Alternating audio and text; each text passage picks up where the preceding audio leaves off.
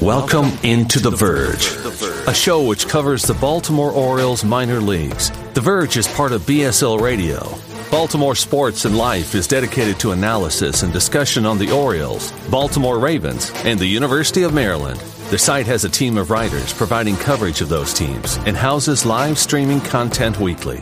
Join the conversations at the message board, like BSL on Facebook, and follow BSL on Twitter. On Twitter. On Twitter. Another day is here, and you're ready for it. What to wear? Check. Breakfast, lunch, and dinner? Check. Planning for what's next and how to save for it? That's where Bank of America can help. For your financial to-dos, Bank of America has experts ready to help get you closer to your goals. Get started at one of our local financial centers or 24-7 in our mobile banking app. Find a location near you at bankofamerica.com slash talk to us. What would you like the power to do? Mobile banking requires downloading the app and is only available for select devices. Message and data rates may apply. Bank of America and a member FDIC. Welcome to On the Verge. This is Zach Spedden, joined as always by Bob Phil and Nick Stevens. We're back after a little bit of a break. We recorded our live show at Full Tilt Brewing about 10 days ago and then took last Monday off. Thank you again to the staff at Full Tilt Brewing for a great night. And we appreciate our listeners who came out for that one.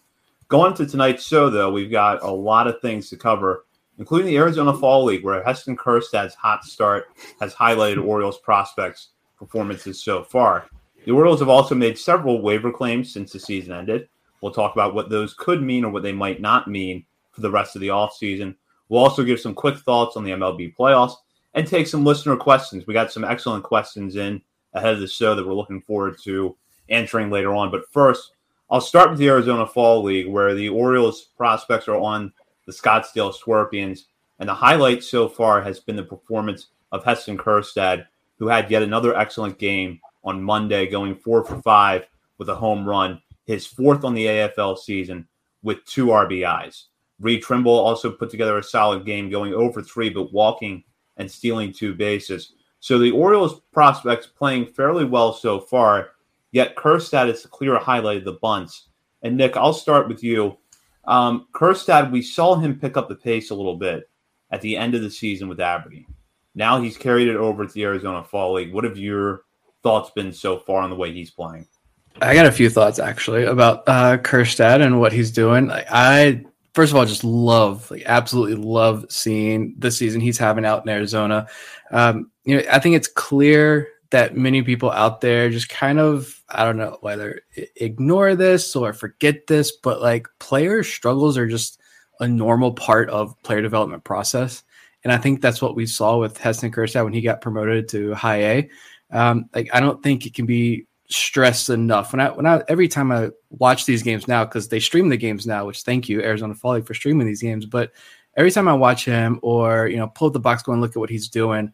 Like I just think that like it can't be stressed enough that this organization has a farm system full of coaches and instructors who are all bought into the same plan. They're innovative. They listen to the players. They work together to get these guys to improve. And we've seen like guys like Colton Cowser and Coby Mayo and Connor Norby and what they did when they got promoted to Bowie. I think we're going to see that with Heston Kjerstad going ahead to next year. Like he put up the video game numbers in Delmarva, struggled in Aberdeen, but he hadn't played baseball in almost three years. And between the physical exhaustion and the mental exhaustion, because he had the hamstring injury right before the season started, when he's ready to go for opening day, and there he goes getting the hamstring injury. Um, I think by the end of the year in Aberdeen, you just saw the end of like an emotional and physical roller coaster ride that the, I'm sure he was just happy to get off of. And now he's got he got what two weeks off.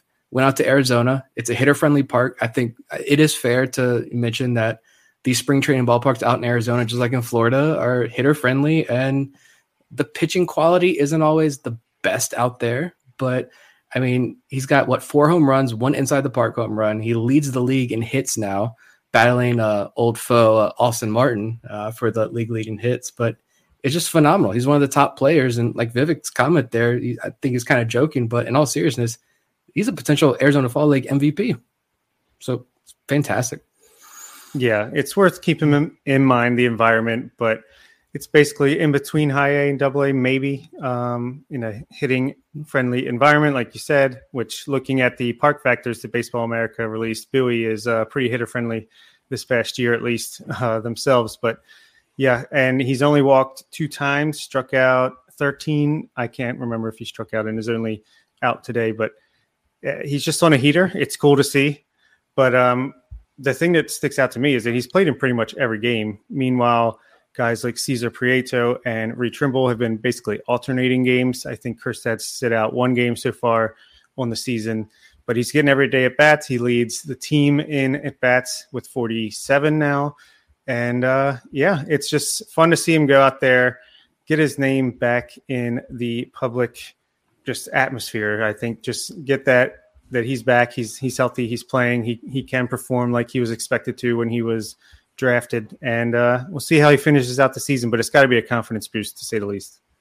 Yeah, absolutely. And Bobby, I know you were saying at the end of the season that you could see Kjerstad starting next year in Bowie, and that was before he went to the Arizona Fall League and got off to the start. So you have to feel now like it's pretty likely that we see him in Bowie's outfield on opening day. Yeah, I think so. At this point, I'd be surprised if he wasn't starting in Double A Bowie, especially if he you know, he just continues what he's doing. Obviously, not to this extent, maybe, but and has a nice spring training. He should get some time at Major League Camp, kind of like John Rhodes and all those guys did, Colton Cowser last year. So, yeah, I think it's a pretty safe bet. And uh, sometimes being an optimist pays off. And I think that with the way the Orioles look at things, they're going to see the way that he has hit in Arizona if he's able to keep this up, which I think he's going to. And the fact that he finished strong in Aberdeen, he hit well in the playoffs for them they're going to look at that more than they're going to look at well he was bad in the month of august which is essentially what happened. He had a bad august um, and struggled in his initial run with aberdeen. But i think this time now is valuable to him. And i think that you know nick you brought up the players that have done well and i think orioles fans have probably been a little spoiled the last two years because if you think about it you know gunnar henderson had that slump in the middle of 2021 Jordan Westburg had a slump over the summer. Colton Cowser, remember the infamous Colton Cowser problem in the month of April. But yet all those guys bounced out of it quickly and hit really well. And then with Kjerstad, we're just waiting for him to get there. And then he finally goes out, he puts up video game numbers in Delmarva and then struggles with Aberdeen. And we're not always used to seeing that with the Orioles prospects anymore, but it is a normal part of mm-hmm. development. Yeah, like let these guys fail. Like it's okay if they fail for a week. It's okay if they fail for a month. The the the team is going to do everything they can to put these players in the right position to succeed. And the players who are legitimate prospects who have a potential future in this organization or somewhere in the big leagues, they're going to break out of it. And I think we kind of saw those. I mean, we, we did see the physical manifestation of all of his frustrations in that game where he was, you know, sat down uh, after not running out of ground balls. Supposedly, I know it seemed like it was no one ever talked about it. It was seemed to be handled in house, and which is fine, which is great. I'm glad it happened though. Uh, if that was the issue, and that's why he was benched, and there was a little you know, thing there, I'm glad it happened because I went back and looked, and actually, before the incident, he was hitting 22 games before the incident, 21 games after the incident. So same number of games Beforehand, he was hitting 190 with a 600 OPS and a WRC plus of 65. So not very good at all. But after that incident, he hit 278 with a 753 OPS and a 107 WRC plus. So like still not great numbers, but a huge improvement from the first half to the second half. And I think you could say like, oh, it's, it's, Aberdeen. Those numbers get suppressed, right? How many of these guys? Those offensive numbers always aren't great. I mean, TT Bowens couldn't get double digit home runs in Bowie. So what's what's going on or in Aberdeen's what's going on down there in Aberdeen? But I just think like like I mentioned before, he was physically and mentally probably exhausted. He's getting challenged for the first time as a pro baseball player, and he's just normal development issues, speed bumps, and he's clearly a little reset, little R and R, little nice weather out in Arizona. It's still hot out there, I'm sure, but um, just a good, more relaxed atmosphere, and we're seeing him bounce back. And hopefully, this is a big springboard into. I agree. I, I think he starts next year, opening day, right field in, in Bowie.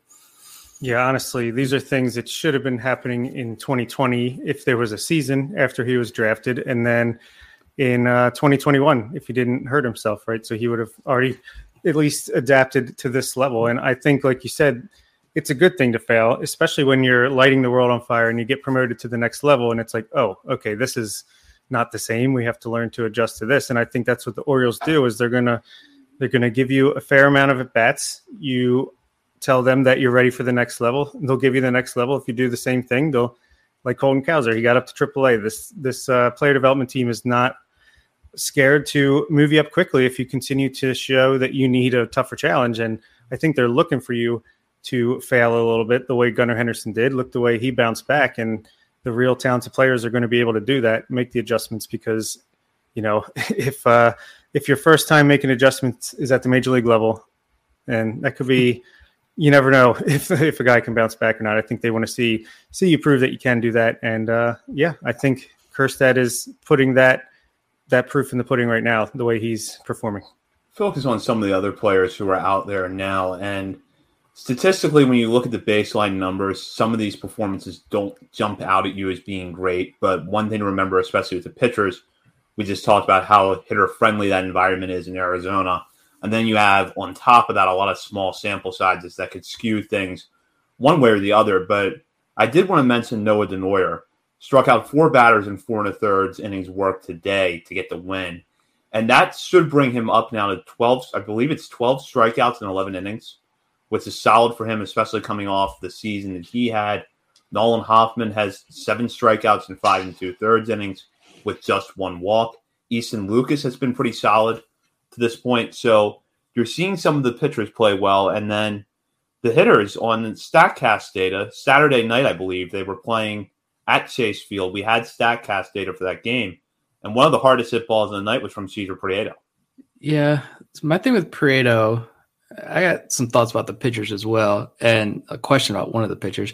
Um, mainly, who is he? But uh, Prieto, like he's got a couple triples. He, he, had a good day the other day. I think his last game he played. He only seems to play like every other day or like every third game. He hasn't gotten a lot of time so far. But you mentioned the hit. It was one of the hardest hit balls of that game, so that was good to see over 100 miles an hour.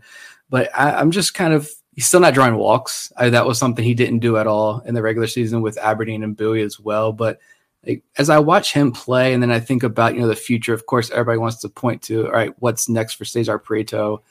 I'm kind of looking at like where's where does Prieto fit in, and I'm honestly just kind of shocked that they sent him there because if you look at Prieto's splits in the regular season, it just got worse and worse and worse those last like three months of the year. And I feel like you know adjusting to you know life in America after defecting from Cuba, uh, first full season of pro ball here in the states compared to playing pro ball in Cuba. I imagine his body was just kind of giving up and he was just exhausted by the end of the year. So I'm surprised they sent him out to Arizona to be honest. But I mean, it's it's good maybe showcasing him a little bit for other teams. Yeah, it could be that, or maybe they're just like, all right, we need to get him acclimated as soon as possible. Just submerge him in as much baseball and the the grind as possible, mm-hmm. and he can rest once the AFL's over. Um, but yeah, I mean, nothing too surprising about his performance. Trimble, at least, you know, he's this is actually pretty advanced competition considering that he ended the year in Delmarva. For him, but he's at least walked five times in 20 at bats. So what, like a 20% walk rate? It's not too not too shabby. It's a good experience for him. And the pitching, Easton Lucas is the one. It's like, man, this guy had a great second half of the season, and he is just pitching lights out out of the the bullpen for Scottsdale, which is where the Orioles players are participating. He's he did he pitch again today? He pitched 0.2 innings and struck out a bat or something like that. Yeah.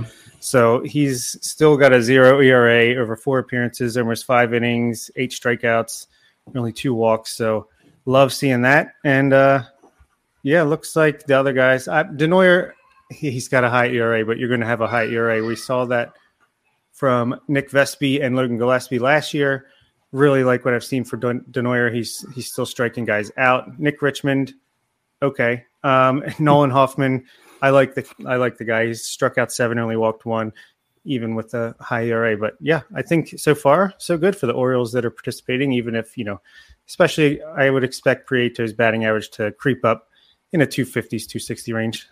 Yeah, I think for Trimble, this is good experience because he also missed a lot of time with injury. He was out for his shoulder injury for most of this season. He hasn't played past Delmarva yet, but you know that this you see the raw skill set that made a lot of evaluators high on him coming out of the draft in 2021. So, yeah, you're looking probably at Aberdeen's one of Aberdeen's outfielders on opening day next year. So I think this is a good tune up for him. So I'm not with Trimble, I'm not going to read too much into the stats because I just think that getting this time is good for him.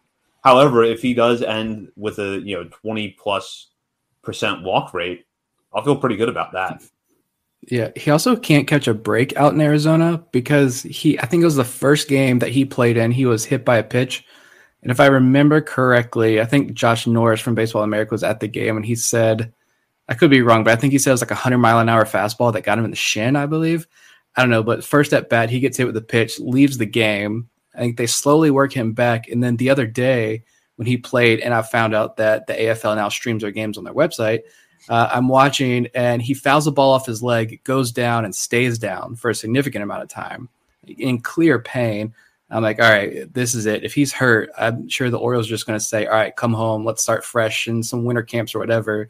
Like, you need the at bats, but let's not risk it. Luckily, th- he did stay in the game. I think fouled the ball off his leg again on the very next pitch, but he seemed to be okay. He played today. He did get ejected uh, today during Monday's game. I saw in the box score, but after striking out, but stole two bases and drew another walk. But yeah, I was actually surprised too that he would go because I feel like a lot of these guys that typically typically go to Arizona are older, and he's just had like no pro time. But I feel like that speaks to me. That says the Orioles really do value this guy and think that when he goes to Arizona, like he's going to actually get something out of this, not just go in there, take some hacks. You need at bats. It doesn't matter if you're going to get blown away. Like you're going to go to Arizona and they think he can hold his own against those pitch the, the pitchers that are over there and get value out of this, which is one of the reasons why like I'm adding him to like he's either at or near the top of my list for guys who I think could break out in 2023 now that he's fully healthy and can get a full season under his under his belt. Yeah, well, I do think that getting some at bats, some extra bats is a part of it. Like I definitely mm-hmm. agree that I think they're like setting him up to start next year at high A and finish the year at double A if, if things go great for him. And uh, let's hope they do. Yeah. I also wanted to say like about the pitchers, like Nolan Hoffman, it, it's cool. He's striking that guys out and not walking guys again, just like he did with Bowie this year, even though it was just a few innings, he missed pretty much most of the, the year. But I just remember after the Rule 5 draft, when a lot of Mariners fans, even guys like Joe Doyle, a lot of writers over at Lookout Landing were like, it kind of sucks that Hoffman got taken by the Orioles because we really like him. And so if those guys are writing and saying, hey, this Hoffman kid's actually kind of good, I, am interested. So uh, it's good to see him out there and healthy. My question was about Nick Richmond and kind of like, um, who is he? Because uh, I don't think I watched any Nick Richmond this year. All I know is that he signed late in the year, well, like mm-hmm. May or June, yeah, and ended up going quickly through Aberdeen. I think you know, quickly through Delmarva and ended up in Aberdeen. I don't really know. I, the only thing I found, I don't know what he throws. I don't know anything about his repertoire. Unfortunately, this guy I'm stumped on. I saw one note though. Apparently, he threw 91 breaking balls this year and only allowed one hit. So that's impressive. But Easton Lucas, I think that first of all, I think I mentioned after we on that episode where we broke down the trades, and, and I said like where we had to carefully tread the Trey Mancini and Jorge Lopez trades. Um, that that Jonathan Villar deal I thought was the only move that I was like scratching my head at like why did Elias do this? Why did the Orioles have to make this move? And then we you know we learned some more things about Villar and his how the organization viewed him, but I still felt like that was kind of a weird move. But now like Easton Lucas had a really really good year, and I don't know many other sickos out there who follow other than Vivek there in the comments again, other than probably Vivek, I don't know many other sickos who are following uh, minor league relievers. So, but he had a stretch of like what 17 plus innings where he didn't allow a single run and had like 23 strikeouts, just a couple of walks, a couple of hits. And now he's doing this in the Arizona Fall League. I almost get like this year's Logan Gillespie vibes from Easton Lucas. Like I'm waiting for someone like Eric Longenhagen or someone to say like, hey, this Nick Rich or this Easton Lucas guy, never heard of him before, but he caught my eye and I'm looking at the data and wow, like there might be something here. And also, he's Rule 5 eligible. So, like, is this another situation where he's showcasing himself? He pitched the full year, too, and the Orioles still sent him out to Arizona. So, I don't know. Just a name to keep an eye out as the offseason rolls along, maybe. Yeah, for sure. I think either Lucas or Hoffman could be potentially a surprise 40 man addition, kind of like Logan Gillespie was last year. And and maybe uh, Nick Richmond is this year's Connor Loeprich, who at this time last year, I'm like, why are the Orioles still messing around with this guy? He was terrible last year. He's getting lit up in the AFL.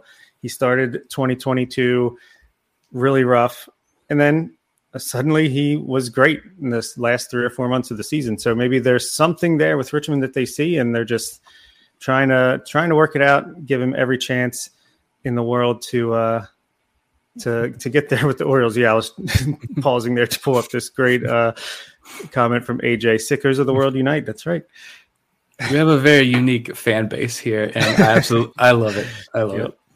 Well, what I love, and we're going to talk about this later on, is I think our Patreon chat has been lit up for the last two weeks trying to figure out who the backup catcher is going to be next year. You know that's a different fan base. Yeah, we've got six now in the forty man. The competition is is rolling. Yeah, going back to Easton Lucas before we get into the discussion about some of the forty man roster moves, I could see where he's probably now on that bubble of players you got to think about protecting. I would still put Noah Denoyer ahead of him if I'm you know making the list because you know right that Grayson Rodriguez and Drew Rom are locks to get protected. You know Joey Ortiz is getting protected. Um, but then you have to, you know, I'm finding room for Denoyer somewhere. But then Lucas and Nolan Hoffman could make things interesting. Yeah, and Denoyer, I, you know, like you mentioned, you know, the numbers aren't great. He's striking out guys, which is good, but you know, he's got the inflated ERA a bit. He'd only allowed one earned run today through the first four innings. I think they tried to get him a fifth inning and kind of stumbled there at the end, but um, I didn't listen to the interview, but I know Pressbox had a, a, piece. I think he did an interview with Pressbox recently, but they also wrote an article kind of summarizing it. And it, it said, I didn't realize this, but Denoyer and Dean Kremer went to the same junior college, I think at different times, but so they're familiar with each other and they were actually COVID throwing partners in 2020 and how Denoyer really looks up to Kremer. And I'm just thinking like Dean Kremer had a big rebound in the major leagues this season, like huge turnaround. Uh, I'd say that's not a bad guy to lean on. And also, when looking at a guy like Denoyer's numbers, you know that press box article mentioned, and John Meoli wrote about this too. Like he's developing that sweeper, that patented you know new Orioles sweeper. Now, I think uh, uh, the a cutter. I think he said was the other pitch he was working. He's working on some secondary pitches to go with his really good curveball that we know he has.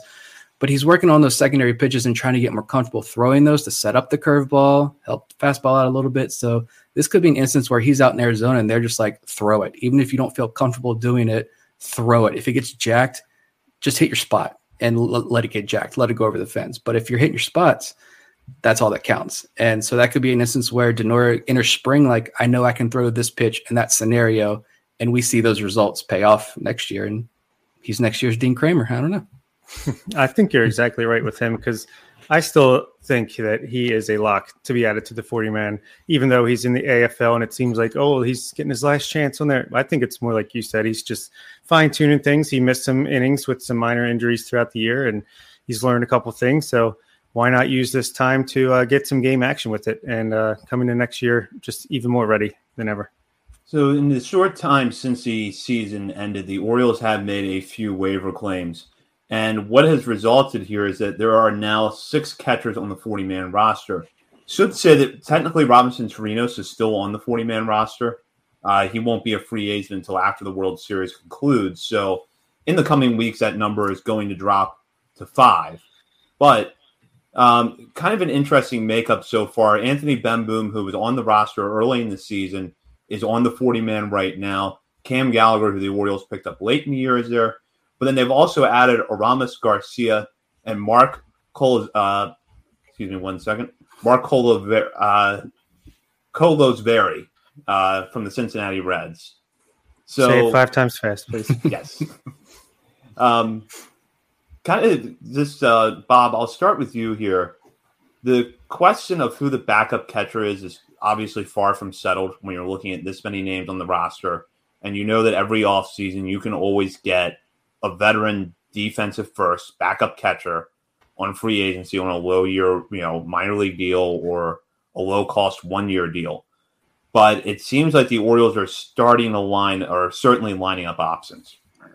Yeah, there's no doubt about that. And it's not that surprising. I mean, look at the guys that have been removed from the 40 man roster Louis Head, uh, Beau Sulser, bunch of just relievers that are probably not going to be back next year. They were kind of on the end of the the uh, 40 man there. And look, now that there is not a work stoppage, they can get these guys into a camp and see what they've got. See if there's, you know, just get a bunch of guys in there while you have room on the 40 man. And if it doesn't work out later, you always can just DFA them as well if you pick up someone better. I'm still hoping for a guy like Austin Hedges to be the backup catcher mm-hmm. next year, but hey, maybe a guy like Aramis Garcia who has great framing numbers, maybe he shows them something that hey, this is a guy we give a shot.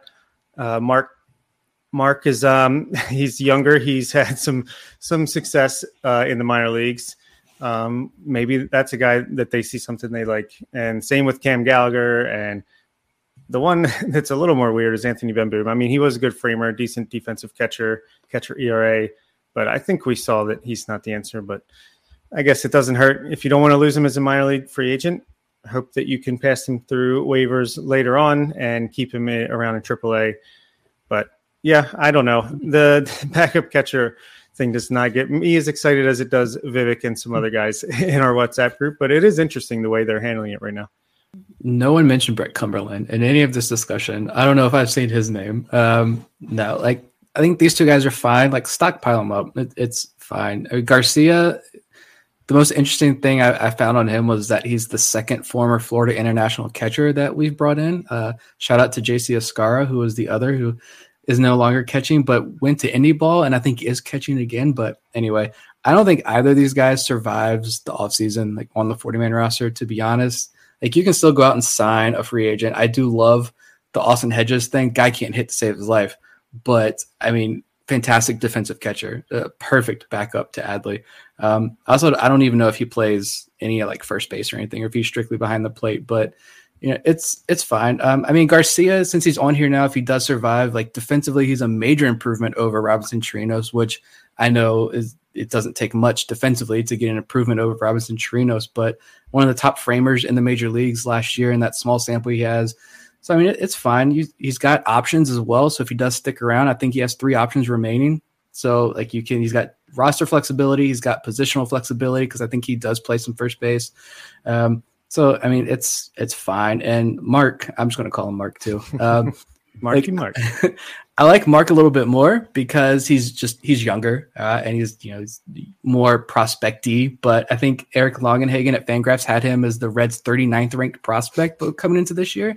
So he'd be like our 150th ranked prospect, I think. But he kind of had some good notes in there. Like he, uh, the TrackMan data being really good. Like he barrels the ball at an extremely high rate, good exit velo data, a little bit above average. And he could see uh, Mark here as a career kind of third catcher, guy you keep around for a long time. And I think that's fine. He could draw walks, good walk rates throughout the minor leagues. But yeah, I think at the end of the day, it's, I don't think it's going to be Bemboom. He's fine to get a look, obviously, but I really like Jacob Nottingham. I don't think we never talked about him because he's a veteran guy. He's not a prospect, but I don't even think we ever like highlighted him on Twitter either, even though he hit like 15 home runs this year. But it's like he was really good down there for Norfolk. I don't know what he's like defensively. I don't know if you guys know or anyone in the chat knows what he's like defensively. I also don't know if he would want to come back, knowing he'd strictly be Adley's backup. But I don't know. There's lots of options, but I imagine I would take a. My bet is that the backup catcher is currently not on the 40 man roster. One thing that's worth pointing out with Garcia is he is actually arbitration eligible this offseason. Uh, MLB trade, trade rumors projects him to earn $800,000. So if Garcia is not non tendered in the coming weeks, that's probably a good sign for him in terms of how the Orioles see him, probably as part of the opening day roster. Um, so Garcia might not be on the 40 man in a month or so, but we'll see how that plays out. Yeah, I look at the list of catchers that are available this offseason, and it's a lot of very familiar names. You have Sandy Leon out there, Jason Castro, Chirinos will be a free agent, obviously. Um, but it, there are a lot of backup types, and I do think that Austin Hedges would be an interesting fit just because the defense is so good. And although his season was cut short by injury, I do wonder if Roberto Perez is going to enter the mix because there were reports last year that the Orioles were interested in Perez before he signed the Pirates. And it's easy to see where, had he come to Baltimore, he probably would have filled the Robinson Chirinos role. But if he had stayed healthy, probably done a better job of it. So that's another name that I would consider possibly, depending on how his health is. Yeah, that's the guy I wanted last year around this time was Roberto Perez. He was definitely at least up there. But yeah, I'd I'd be happy with any of these defensive wizards that uh at least Hedges he can take a walk. He, he's not going to hit. He can walk and like uh, Vivek said, he's Shane Bieber's catcher, so why not bring them both in? No, uh, no love for Gary Sanchez. Nobody wants Gary Sanchez. I see him on the list here. Mm. if we need a Trey Mancini DH type, you know, never hurts. No, I love the Hedges. Now I'm stuck on that. I want Austin, and I love that Austin Hedges. Austin, sign Austin Hedges, sweeten the pot for uh, Shane Bieber over there. Bring up Grayson Rodriguez. Now we're cooking. I'm going to bring up another waiver claim, and that's Jake Cave, an outfielder who was claimed by off from the Minnesota Twins, left-handed hitting outfielder who was actually decent in the 2018 and 2019 seasons in a part-time role for the Twins, but then has really bottomed off over the last three years. He's another player who is arbitration eligible this offseason. MLB trade rumors projecting him to earn 1.2 million. Um, so that's another guy that again could be non-tendered, but left-handed hitting bat, maybe change the scenery helps. And if nothing else, perhaps this is just organizational depth. So curious what you guys think of Cave. It's a interesting uh, claim to me. I mean, he he came in the majors 25, 26 years old, was above average offensively, about a two war player if you would spread out his time to a full season. And then he just dropped his offense just completely disappeared and he got better at defense. So I mean, he's kind of like a left-handed Ryan McKenna, as uh, Vivek comments the exact same thing at the same time. Um, so, uh, yeah, I don't know. Maybe, maybe with the new wall, Baltimore, that they want to get rid of McKenna for a lefty version of himself, or maybe it's just, hey, we'll bring it, we'll claim him now, we'll DFA him, and hope to just get him to start in AAA where he can be some good depth, and we don't have to pay him I, I don't know how the arbitration works. If they DFA him and he sticks around, do they still have to go to arbitration? But I, I just I don't know why you're paying over a million for this guy when I feel like there are comparable players that maybe you could get for the league minimum, but it's not that big of a difference uh, with the minimum raising. But I, I don't know. It's interesting. When I saw it, I was like, oh, that's a name I remember as a somewhat decent prospect coming up at one point. But eh, something to talk about. Yeah, he's. I didn't even look into it at all. Like he's kind of, in my mind, I just picturing like Brett Phillips, but like someone worth paying attention to, maybe a little bit. I don't know. Um, it'd be interesting. He would be a good guy to if you could stash away in AAA. Brett Phillips elected for free agency, I think, last week. So uh, I don't imagine Yusniel Diaz probably is around next season. Um, Robert Neustrom, I, I don't know what his situation is going to be like. So, I mean, if you can get him and stash him away in AAA, I'm fine with it. It's cool. But yeah, this is a kind of a nothing for me. I can't get excited about it.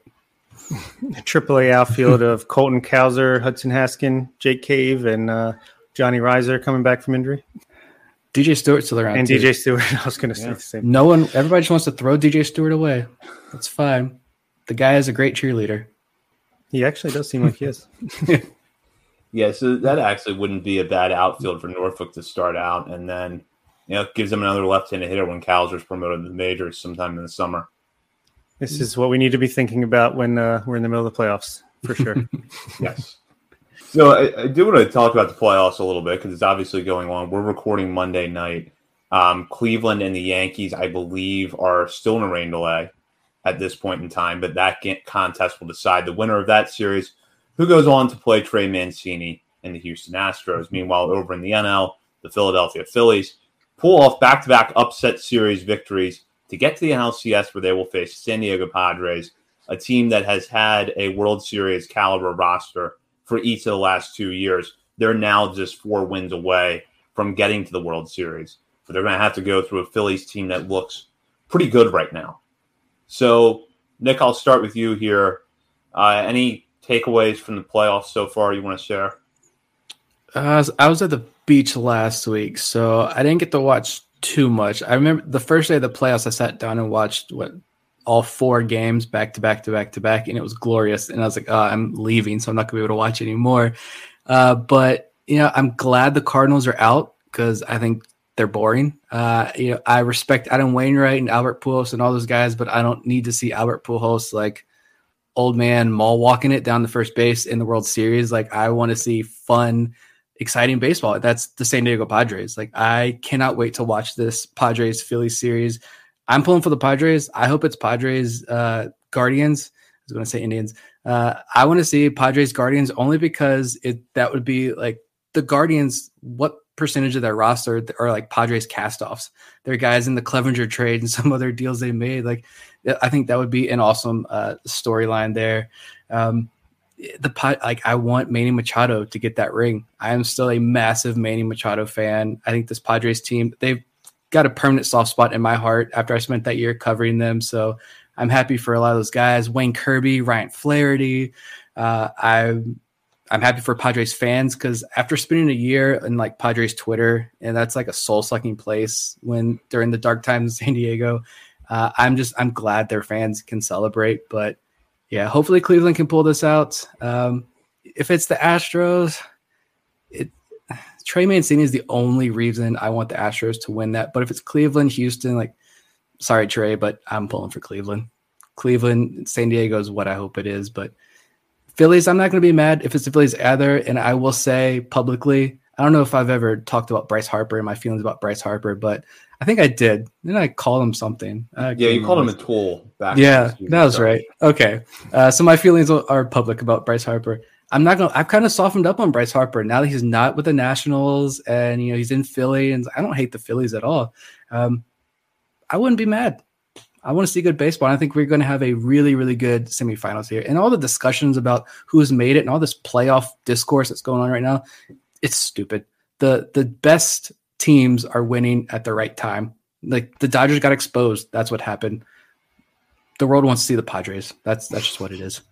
Also, this has always been the case with the playoffs that yeah, you could be great all year, but you get cold for look, the Orioles mm-hmm. lost to the Royals in 2014. It's just it is what it is. That's what makes it fun.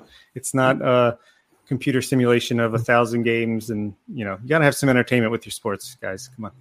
Uh, yeah, I'm I have the Guardians uh, ten dollar bet for them to make the World Series that I made in like July or August. That uh, I'd like to see them get there, and then I'd like to see the Padres beat them in the World Series. That would be cool. Get Manny Machado a ring, just a fun team. You see them go for it. They trade for Juan Soto. They're all in. I'd like to see that rewarded from time to time. Uh, the Phillies, there's a couple of guys in my neighborhood that are Phillies fans, so I guess I could be happy for them. And the Astros, they have Trey, but and the the more than Trey, like just to see the Astros continue to succeed, which is like the future Orioles. This is where we're headed. So we're going to be in the ALCS for five or six years in a row coming up here soon. So hot take. Um, yeah, I'm, it's just been incredible baseball. That Seattle 18 inning game was amazing. There was so many comebacks and walk offs. It, has been a really fun playoff so far. Just just enjoying it. But what about the? What do you guys think? The new change, the two out of three in the the wild card round. I thought that uh, the one game playoff was going to be hard to beat just with the intensity, but I, I kind of like the two out of three better with all three games being at the favorite's home field. I, I don't know. I, am fine with it so far. I mean, ask me in a year when the Orioles don't have a home playoff game how I feel about it. I'm probably going to have a different mm-hmm. answer. But for this year, I'm fine with it. I thought the Cardinals Philly series was really good. The Guardians Rays games were excellent. Those two teams could have played seven in a row and I would have watched it. Um, so those overall, those were good series, and we did get to see that Seattle come back against Toronto. So that was fun. Very. I, I'm, I don't know yet. Yeah, give me another year, and we'll see what happens. I, I don't. I mean, I guess you know it's it's not that like it's unfair. Like earn it, earn the home field games uh, if you want it, but we still, like Zach mentioned, we still saw some fantastic baseball. I remember I was at the beach, like in the middle of dinner when the the Mariners walked it off, and I'm just like erupted in the middle of our dinner. And I'm sorry, guys, but that was pretty thrilling. Um, but yeah, I kind of miss. I'm not gonna lie, maybe I'm in the minority here, but I miss like that one game. I like the intensity, just one game, give it all you got. Um, even if I do keep getting like the flashbacks to you know the Orioles Blue Jays game, like I, I want I like that. But like you said, this playoff series, it's been fun. It's been entertaining. I haven't felt like oh, this series is a drag. I'm just not going to watch it. Like in years past, there's been some of that. This year, like I'm, I'm in tune, and I haven't paid attention to Major League Baseball much at all this year, and I've been like into it. So, kudos to these teams. It's just good baseball.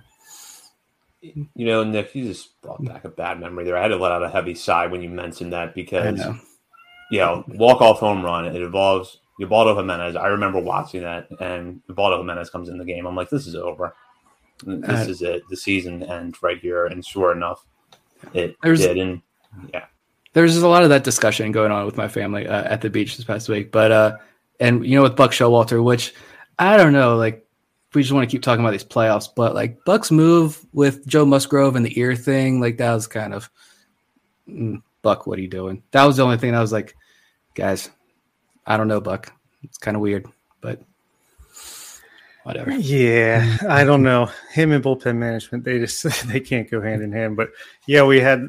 I think that 2016 walk off loss was probably the most defeated I've been uh, in a long time. But we had the Joe Saunders game as well. So we've had the good and the bad in Baltimore in the one game playoff. But yeah, I don't know. It could be still just as intense if you split the series and go into game three, especially if uh, the Orioles are home. Yeah, it is better, I will say, than like the NBA and NHL playoffs because I just feel like those are too long, and just everything is going to like game seven, game seven, game seven. Just let's oh, do it three, five, sure. seven. I like the way MLB has set it up. I think they're they're hitting this one right. The NBA playoffs take like eight months. The NBA season now I feel like is shorter than the NBA playoffs. It Pretty does much. feel that way. and you know, I'm not a huge basketball fan. I loved the Cavaliers Warriors final a few years ago when the Cavaliers won. But it's like it took six months from the start of the first round to the finals to get there. And it's like, all right, I can't watch all of this. Yeah, it's yeah. like one game, two days off, another game, three days off. It's they really stretch it out. So with that, we'll uh, go into listener questions, which so far don't have anything to do with the NBA. And if you're watching us live, and it seems like we got a pretty uh, good group watching us live tonight, and you got a question that comes to mind, feel free to jump in. I'm going to start with this question from Kevin Brown, not the MASN Kevin Brown, a different Kevin Brown. Um, do you guys think the teams are pulling their starters too soon in playoff games? And do you think the as O's should add more multi-inning relievers to combat this for the future? I'll start with Bob on this one. I kind of feel like they're already a little bit set up for this. Um, I don't. I don't think it's necessarily that teams are pulling starters too early. I think it's just that you know as they have to go more all out to um, try to get outs. They're not lasting as long. We know the third time through the order, you know, pitchers struggle way more. But the Orioles already have right now guys like Keegan Akin, Michael Baumann, Austin Voth, Logan Gillaspie, and even DL Hall, if he doesn't make it as a starter, he'll be a multi-inning reliever most likely. Uh, you also have Tyler Wells, who could be a starter or a reliever, and maybe if Kyle Bradish or Dean Kremer eventually get pushed out of the rotation, those guys could be solid multi-inning relievers. And then even down on the farm, you got like Drew Rom, Ryan Watson, Chris Vallimont, Noah Denoyer, all these depth of pitching prospects that aren't, you know, top end, the big names. They at least Justin Armbruster. These are guys that are going to be able to give you multiple innings at the major league level if and when they get there. Zach Peek as well. So, yeah, maybe you know you get a couple great starters. You get some of these multi-inning relievers to bridge the gap, and then you got your Felix Bautistas and Cionel Perez, and there's one inning guys to close it out. But these, yeah, I think the multi-inning relievers are only going to be more and more important as time goes on. Yeah, I think you hit the nail on the head there. Like, I, I don't think they're pulling guys like too early. I mean, if you have your ace on the mound, like Degrom or Scherzer or I was gonna say Gerrit Cole, but he's broken. Um, like whoever, like you got your ace, like yeah, I want you to figure it out and and go. And I kind of used to be one of the, like the old guy that yells at clouds, like you're a starter, go seven innings, do your job. Like I want to look at the probables that night and say, yeah, I'm watching that game. Look who the two starting pitchers are. Or, you know, for me, like I got to drive three hours if I want to go see an Orioles game live. So it's like all right, I know this guy's starting tonight. I don't want to get there and then he's pulled after four innings because you know we're doing this, but I've changed my tune there. Like I get it. Like if you can get a guy who can go through the order twice, especially in the playoffs, specifically the question you're asking about the playoffs, if you can get your starter through the order twice and you can bring in another guy who can do that twice, and then you got your one inning guys, that's you, you set yourself up better for success. You know, with all the data that teams have available now, you can the matchups are better, and you know you can design. I think the Orioles. I Bob got it right. Like the Orioles are designing a lot of these guys and setting them up for that. Yeah. Drew Rom could be a great example. Could he is he going to be a guy in the major leagues that goes through a lineup three times? Probably not, but he's got enough funk and weirdness in the delivery. The stuff plays up just enough, and there's a little bit of, you know, the, the stuff is just good enough to get to a lineup once or twice. That's great, and that's huge value for a team. So, yeah, I, I do think the Orioles are already setting themselves up uh, pretty well for that scenario when next year when we are in the playoffs. Yeah, I completely agree with both of you on uh, all of your points there. I think the Orioles have been heading in that direction for a while with how they want to build their bullpen. And you look at some of the guys that are there now that Bob mentioned. And then you have Noah Denoyer and Ryan Watson, who could be bullpen options at some point in 2023. And they're definitely suited to that multi inning reliever role. So I think you're going to see that. And as for whether starters are being pulled too soon, I'll admit I want to watch the best starting pitchers go as far into the game as they can. So, like, Aaron Nola going deep into a game to me was kind of refreshing. But at the same time, it's just part of the it's just the nature of the playoffs these days. And it's really the combination of the fact that, you know, managers probably are a little quicker to pull starters now than they've been in the past. And you've got the heightened sense of urgency that comes in with the playoffs. And you can't you look at the teams that are in the postseason this year, you can't count on their bullpen giving one away to you. That's why the Padres are in the NLCS. That bullpen was locked down for two series, and if they're that good in the LCS, they're going to the World Series. Yeah, who's it? Ranger Suarez or some guy named Robert Suarez who just had of nowhere has been a beast, and Josh Hader's found his his old groove again. So yeah, that's bullpen's very important, especially in the playoffs. So we'll go to a question from Vivek here, and it's actually two questions that are kind of related to each other. Are there any underrated free agents or trade candidates that aren't getting enough attention so far? And also, what is one out of nowhere blockbuster trade you would highly consider? And I'll start with Nick. The free agent, I still didn't even. I'm just looking at the names now. So sorry, Vivek. I don't have an answer for this. Um, I'm a gambling degenerate, and my focus has been. Bob's got a lot of notes, so I'll just move that. I will say, I don't know, um, like under the radar like free agent. Like I'm looking at the list of second baseman, and I'm wondering, you know, I don't know about fit, but like you know, a Kolten Wong or Adam Frazier type. I don't know. Um, but blockbuster trade, I did think of a name only because I was listening to a Brewers podcast this morning actually at work, and uh, Corbin Burnes. Don't know about that. I, they were talking about how their episode today was, you know, how are they feeling heading into the offseason because you know the end of the season kind of stunk for Brewers fans. And I guess David Stearns admitted that he screwed up pretty bad with the Josh Hader trade. So I imagine he's going to be extra cautious, but I don't know like where are the Brewers? Are are they going into the offseason like let's build around you know, Andrew McCutchen and uh, Christian Yelich? Who is he good? Is he bad? I don't know. Um, their roster just seems that, like to be in this weird place, and I think Corbin Burnes. I meant to look at this. I think he enters arbitration this year. Uh, so you know, are they going to want to pay him what he's due this offseason and they say let's save the money. They've got a lot of really good prospects coming up so you know do they save some money let the prospects come up and learn a little bit and then go hard next offseason? In the meantime deal someone like corbin burnes i don't know but if you're talking like sneaky blockbuster i wouldn't hate it. I would say brandon woodruff too but i went big and said let's go corbin burnes if we're hypothesizing here in october yeah. All right. I'll start with the trades then. Since you mentioned uh, Brandon Woodruff, who was one of my guys, I did the old trusty trade uh, simulator that's on the internet that everyone loves to use just as a baseline. Um, so, you know, obviously these exact trades aren't exactly probably what teams are looking for, but I, I gave, I have five pitchers that we could trade for. None of them are really a surprise, but Brandon Woodruff, I had, you could trade Cedric Mullins straight up for him uh, just based off what the thing said, or you could do Austin Hays, Jordan Westburg, and another mid-level prospect, something like that.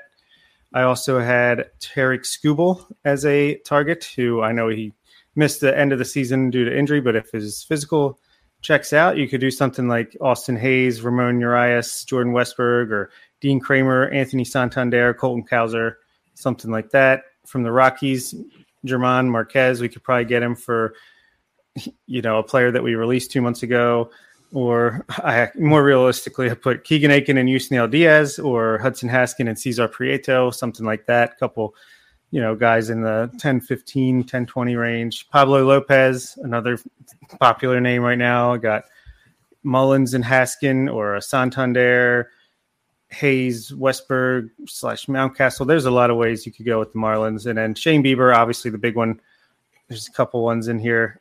Austin Hays, Colton Cowser, Jordan Westburg, or Cedric Mullins, Ramon Urias, and either Cionel Perez or Bryan Baker, whichever one they prefer. And as far as free agents, I just went down the list and and put a check mark next to any guys that sounded intriguing to me. I have Chris Bassitt, Sean Manaea, Nathan Eovaldi. uh, let's see, do pitchers Corey Kluber, Jameson Taillon, Zach Eflin, and the Japanese ace that's coming over, Kodai Senga, if that's how you pronounce it. He's getting posted, I think, pretty soon. So that would be interesting on the pitching front. And then I had Jose Abreu, of course, who was supposedly going to be a free agent, Evan Longoria, Michael Brantley, Joey Gallo, Joc Pederson, Austin Hedges, as I mentioned earlier. And I'm sure there'll be some interesting non tenders as well. So yeah, I think this offseason, as this goes to show, it, it's so up in the air. Anything could happen, and it, it should be interesting. Yeah, on paper, I think the Brewers and the Orioles actually do match up well for a trade because the Brewers have some starting pitchers that are, are getting within a couple of years of free agency. And I do think that, you know, David Stearns is going to have to move with a little bit of caution this offseason. But at the same time, you're looking where you probably need to retool a little bit maybe you get some prospects back that are close to the major league. So you're not doing a full teardown, but you're able to get players that could help you in 2023, 2024, 2025. And, you know, at that point, we know St. Louis will probably always be in the picture. Reds and the Pirates probably be bad for a little while longer. And the Cubs, in theory, the Cubs might make some moves this offseason to put themselves in wild card contention, but we'll see. I would also keep an eye on the Minnesota Twins roster. And the reason I say that is I don't really know where the Twins go this offseason because they signed Carlos Correa, they went for it, and for a while it looked like it was going to work out for them. And then they just collapsed at the end of the season. Jorge Lopez struggled after he went there. Tyler Mahle was okay with the Twins, um, but not great. So I wonder how they're going to handle this offseason. And could you see a scenario where they pick up Sonny Gray's team's op, Sonny Gray's team option, and decide to trade him. Could Tyler Mahle be available in the trade? So I would keep an eye on the Twins because I don't really know what their future, immediate future looks like. But with how good Cleveland looks right now, even if Cleveland trades Shane Bieber, they're still a playoff caliber team next year.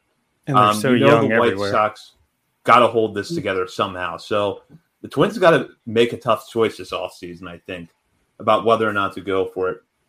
And as for a free agent, a guy that I'm starting to really eye up for the Orioles is Brandon Nimmo. Um, left-handed bat, good defender. If he can play left field at Citi Field, he can play left field at Camden Yards. I don't think you necessarily see a power uptick from him at this stage in his career, even with moving to a more hitter-friendly park. But he gets on base. He doesn't strike out a lot. He's a good defender. So I think he has some of the attributes the Orioles like. And he make an immediate upgrade in left field over Austin Hays. You can make Hays your fourth outfielder, and you have Nimmo in there as a left-handed bat that goes towards the top of the order and does a lot of things really well. Yeah, on the hit, I like that Nimmo idea, and on the hitter front, I think you're going to see the anti Ryan Mountcastles and Austin Hays of the world be picked up when they have the choice on the matter. You're going to see some guys that get on base, take a walk, have good at bats, good approach. I don't think you're going to see as many free swingers as uh, have been here since Elias took over with what he was left with. Yeah, I was looking at Minnesota's roster and when Zach was talking. Give me a give me Luis Arraez. Uh, I'll take that to deal. But uh, yeah, do we think? I think the the bigger question though is, do you guys actually think the Orioles are going to shell out the the big contract this offseason? Or is it going to be a bunch of smaller contracts that definitely increase the payroll, but you know, you're you're filling some gaps maybe. Yeah, I'm skeptical of the big like Carlos Correa thing, even though it is interesting if he opts out, like he no longer has a draft pick attached to him because of the deal he already signed. So that's definitely ups his value a little bit compared to the other shortstops. But I think you see more like a two or three year deal for a Jose Abreu, maybe a two or three year deal for Chris Bassitt. Like I think you're going to see just based off also Houston what they did when when Elias was there. It seems like they never really did that big, long, huge deal. They did more around the margins. So yeah, I think you might see a little more mid tier, three, four year deals, two, three, four year deals. Yeah, that's kind of what I think too. I think you're going to see those kind of free agent deals.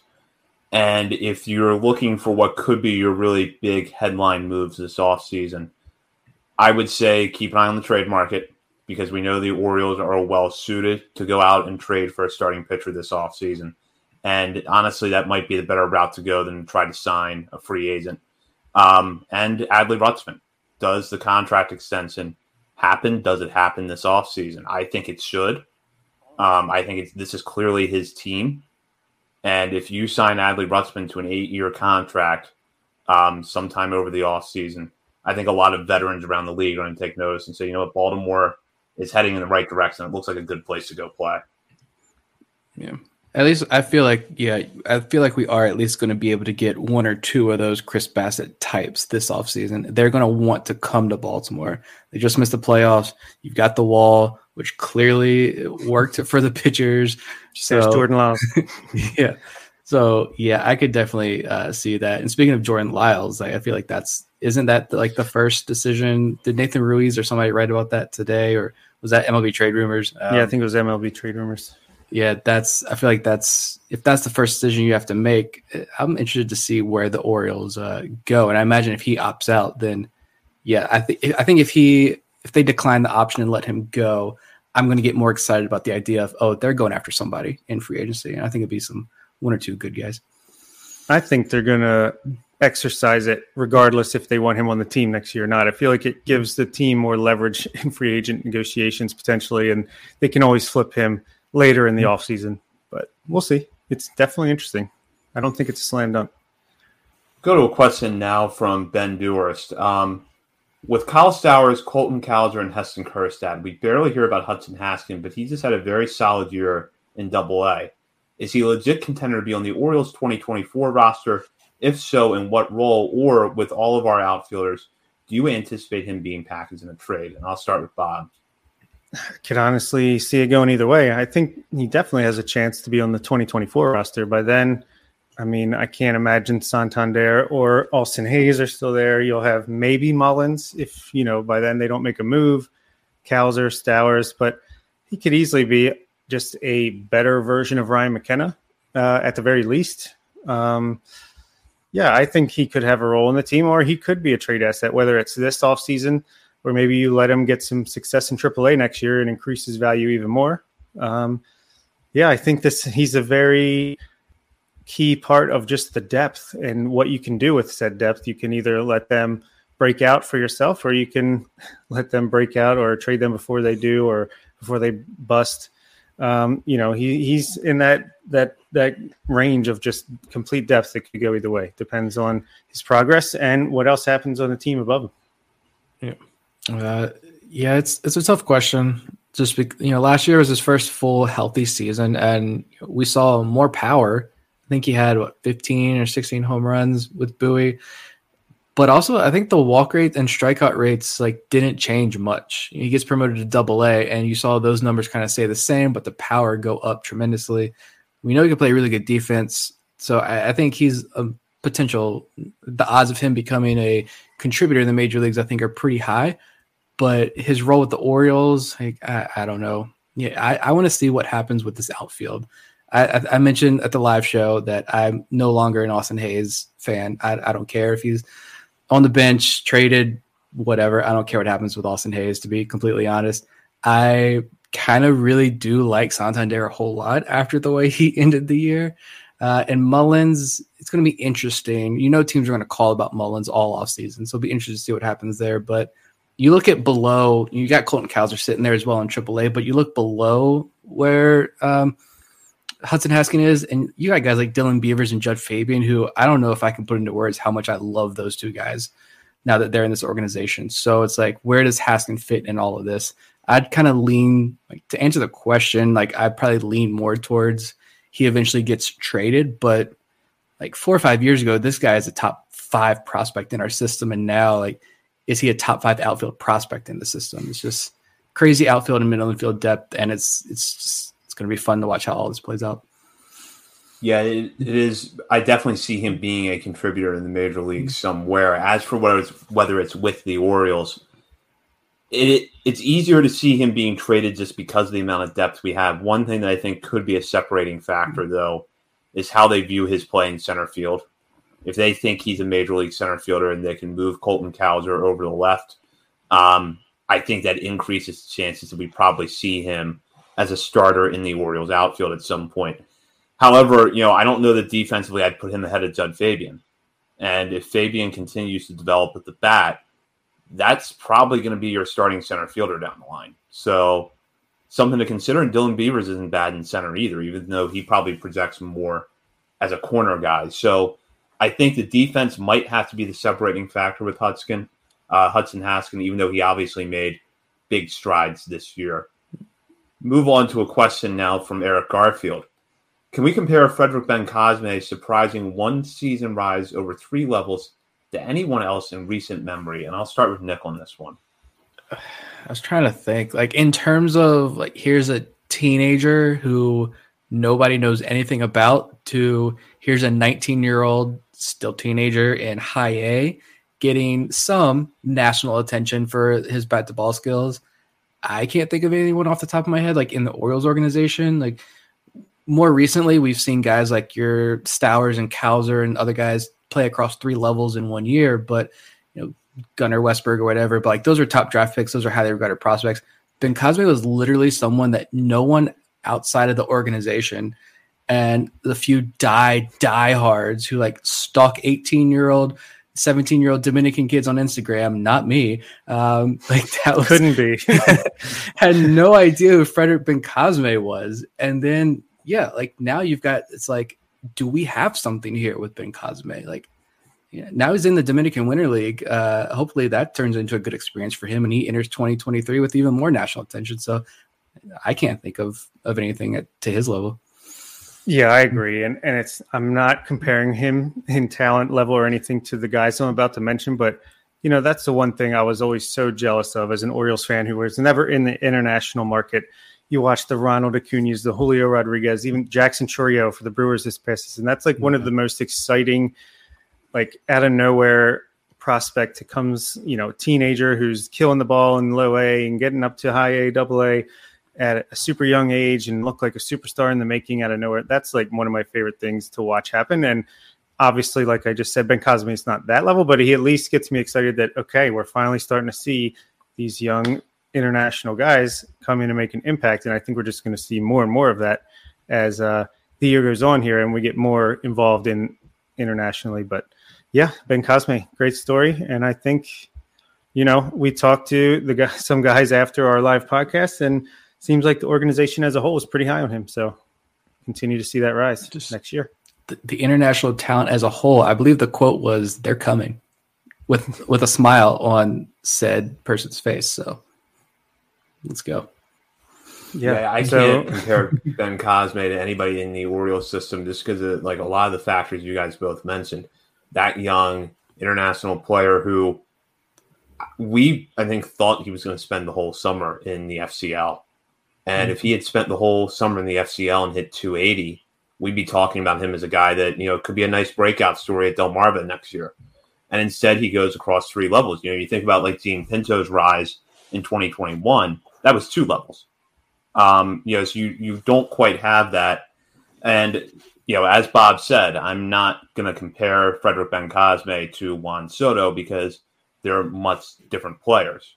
But I remember Juan Soto's 2018. I remember seeing him to start the season in Hagerstown. He had been there the year before, gotten off to a hot start, got hurt, goes back there in 2018. You're watching him as a teenager, just owning low A pitching. He goes up to high A, owns high A pitching, then goes to double A. Barely in double A, gets promoted to the majors. And I saw him not long after he was promoted when the Nationals came to Baltimore for their interleague series. And I had just seen him in Hagerstown two months before that, And I'm like, how did this guy get so much better in the span of two months? That it's just something you don't see very often. So I think with Bencosme, hopefully we see a lot more of that in the Orioles system in the coming years, but it's probably without precedent in recent memory. Go down now, and this question about from Matt which prospects would hurt you the most if they got dealt this offseason? And I'll start with Bob. Yes, so I made a list. I got five guys. um, Joey Ortiz, number one right now, just because always been a fan of the defense and was ready for that breakout last year. Was devastated when he got hurt, and then just the story of this year, the way he bounced back once he got fully healthy, made some adjustments, and just looks like a total stud at AAA to end the year. I'd be crushed, and I wouldn't be surprised if he was dealt, but I really hope he isn't. I want him to be an Oriole when he makes his debut. Uh, another one's Coby Mayo, just because I think he could be another one of these guys that is just super young and could break out in a huge way next year, just like Gunnar Henderson did this year. I think he is capable of something like that, and it would just kill me to see them trade him in the next year or two and then watch that happen somewhere else. Jean Pinto, I think that's uh, I don't really need an explanation there. And then I put the again Frederick Frederick Bencosme slash Samuel Basallo slash Anderson De Los Santos. Just I just I don't want to see. I think if we did trade those guys, it is a good sign of what the organization is at. But again, I want to see this international crop of players come up and make it a big splash with the team. And then my last one is a little bit of a uh, just a personal one. Adam Stauffer, been high on him for quite a while, and I don't know if he's ever going to make it with the Orioles. I think he could eventually make uh, a major league appearance at some point, but I don't know. Just been following this guy, been high on him for a while, so I'd like to see him stick around. Yeah, I didn't put him on my list. I got two names that really stuck out, but uh, you went personal there, so I guess I'm gonna. I mean, number one for me is going to be Brenan Hanifee. I mean, I've watched him since he was 12 years old, so of course, uh, yeah, I would crush. And I, I think I someone was telling me that there was an organization to, before the pandemic that was very interested in him um, that I would not want to see him go to. But on the top of my list, I got Joey Ortiz for sure and Coby Mayo were the two that came to my mind. Like I've said for a long time that I think Coby Mayo is a special prospect. And I, at the same time, though, could easily see how he headlines a trade package at some point. Like that bat, he's so young at an advanced level, immense power, so much potential. The potential is through the roof. I could easily see how he could be highly coveted in a, a trade package. Uh, and then Joey Ortiz, just because like, he's a big leaguer, I'd bet a very large amount of money that he's a he's a successful major leaguer for an extremely long time. And you don't see guy, many guys play defense like he does. But um, you know, it's those are the guys who I think just personally I would be bummed uh, only for a little bit though. Like I I would honestly get over if any of these guys are traded because we've invested so much time into covering these guys, and we, for now that we're going on what three years or so on the show, we've been following a lot of these guys since the day they were drafted. Um, so it's it's cool to get to know these guys, even personally, getting to know a lot of these guys. It's been so much fun, and so yeah, it would hurt a little bit to see a lot of these guys dealt. But at the end of the day, like I I've been I've been working on this. Um, you know, I'm sitting here watching Luis Castillo pitch for the Mariners, and I'm like, I want that. Like, I trade who you have to trade to get me that in an Orioles uniform pitching for a World Series. Um, so, yeah, we're going to be emotionally attached to these guys, but I think I'm finally at that point where I can see the light at the end of the tunnel, and I, I want a World Series ring so bad. Um, yeah, it's just going to be an unfortunate part of the process. Yeah, it's going to be bittersweet for me. Almost anyone that's traded from the team. But again, like you said, I mean, the good thing is you get quality player back in return. You can root for them, and then when they're not playing the Orioles, you can root for the guy that you've been following the whole time and hope he has a good career. So it's all good. Yeah, it, it's tough in our position, I think, to see any prospect go um, in that kind of scenario. But I think Ortiz, Mayo, really that infield group of Westburg, Ortiz, Mayo, Norby would be tough to see go. Um, obviously, Jean Pinto would be really hard on us um, if that happens. I don't think it will, but it would be really hard on us if that did happen. Um, I want to bring up this question, though, with Joey Ortiz. Um, we're going to hear a lot more this offseason about how taking away the shift is going to affect the way the teams evaluate their infielders' defense. We know that shift or no shift, Joey Ortiz is a big league shortstop.